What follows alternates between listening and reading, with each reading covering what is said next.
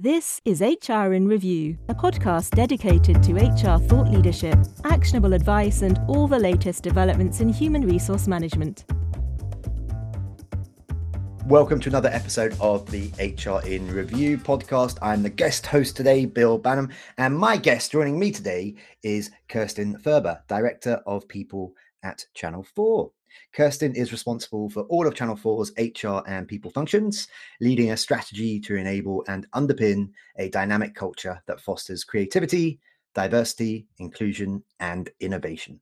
Kirstin joined Channel 4 from Kantar Consulting, where she was Chief People Officer, working across the consulting and global divisions to build a culture of growth.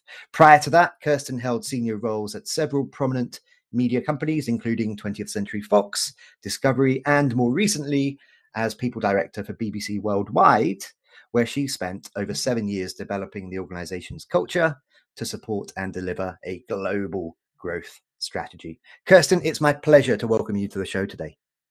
Well, thank you very much. And um, now we've worked out the time zones. Um, you know, good morning. Good morning to you too. Okay, so beyond my wee introduction there, Kirstin, why don't you take a minute or two and tell our listeners a bit more about yourself and your role over at Channel 4? Absolutely. So I have uh, been at Channel 4 for nearly two years. Um, and uh, it's a you know very exciting place, really, um, in the middle of uh, lots of change that's going on in, on the industry. And I know I've spoken to one of your colleagues before. One of the things I'm very passionate about from an HR profession is how we can really in, create the right environment so people can do their best work. So, uh, culture, people is a core pillar uh, for Channel 4 success. We had a very good, successful year last year. Um, and I blog and write a lot about being human at work because I believe that is something that is just so criti- critical for us at the moment, given all the challenges that we have um, in the marketplace.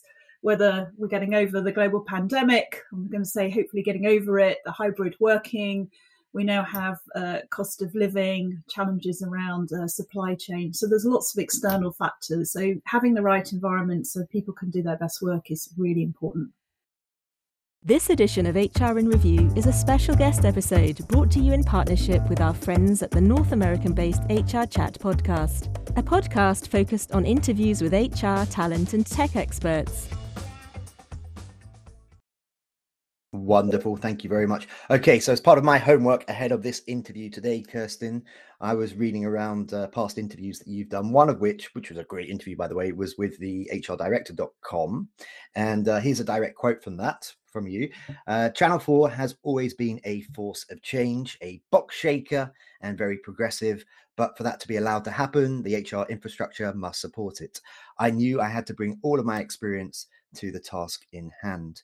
So, my question for you is what have been the biggest challenges that you've faced at Ch- Channel 4 so far? I believe you joined in 2020. And how have you been keeping Channel 4's people happy, motivated, and progressive in their collective outlook. And perhaps as part of that answer, you can include some discussion of, of the big news from this year, of course, which is the privatization of Channel 4. So, gosh, there's a lot in there. Uh, Bill, where do you, where do you start? I think the one word that I would say that I uh, believe resonates with um, everyone, whether you're employee, whichever profession, is the speed of change. The speed of change is, is so quick, and particularly in the broadcasting industry, given that in the pandemic, the big focus, well, we had all the time, didn't we, to watch a lot of TV, which was fantastic. And it really meant there was a very much a big focus to digital. What was really good about it, Channel 4 is ahead of that, the strategy had already been to start really focusing, um, leading from let's put digital first, so that we could really support our remit getting out to uh, consumers in terms of the you know fascinating, challenging content um, that that we provide, and also how we support the indie community. So, in terms of when you've got a backdrop of lots of change going on anyway, your industry is changing. We've got a very, very clear remit and purpose, and that really provides the bedrock for what we can do from a people and culture perspective to start to build and evolve in terms of that work. So the challenge I would say overall is change. Change is difficult.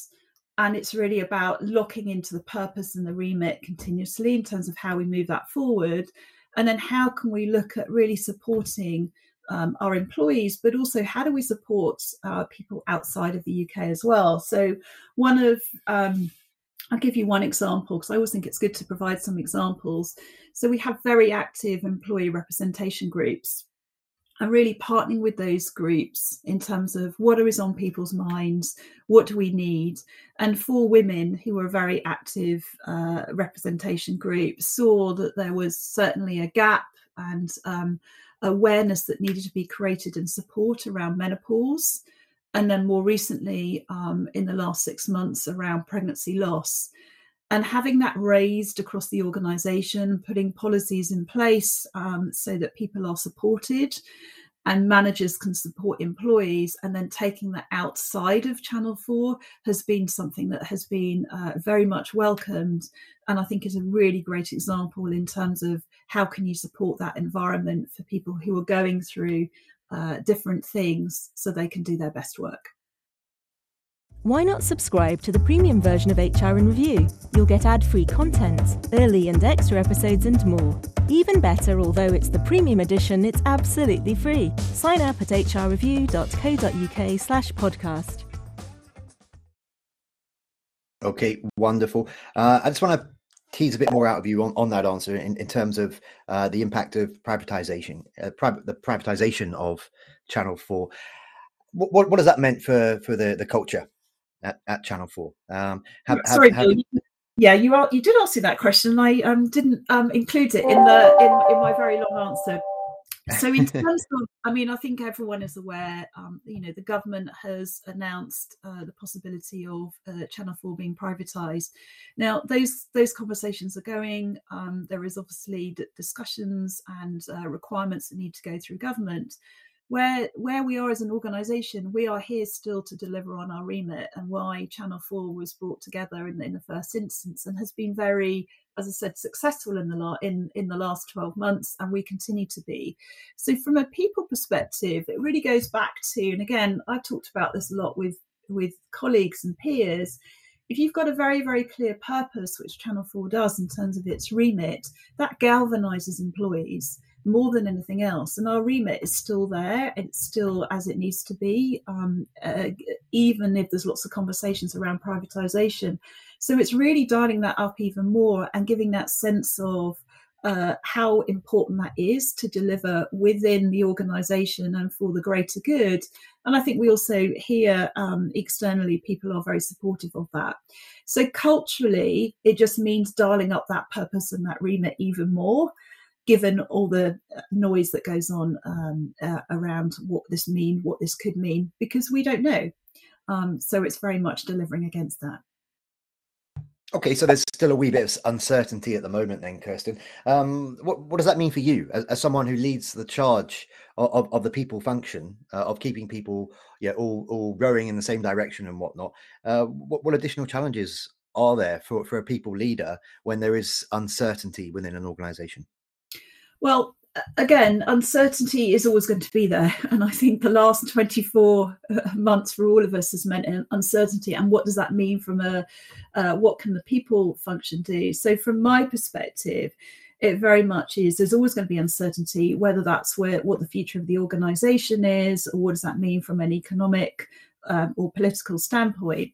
But having a clear purpose really then requires very, very clear communication clear in terms of i think we're all familiar with i'm going to call it people infrastructure around a performance cycle which is very much making it human. So everyone being very very clear and this is what i've certainly been focused on and it may sound quite simple but when we're working in a hybrid way is everyone really really clear what goals and objectives that we're working on to deliver the strategy to deliver the remit?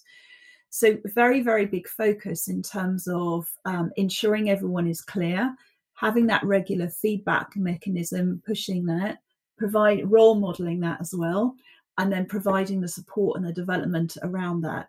So it's really a, a sort of a very much a holistic um, people strategy with all those different elements but dialing up very very strongly communication in a number of ways whether that be like with you know we're having we're talking today we can't see each other um, some people like to meet in person how do you get all of those messages and consistent messages right through the organization and ensure it's a two-way conversation is where that's really going to form if you enjoy the HR in Review podcast, please consider giving us a five star rating in iTunes or in your podcast app of choice. This helps others find us and grow our community of HR and related professionals.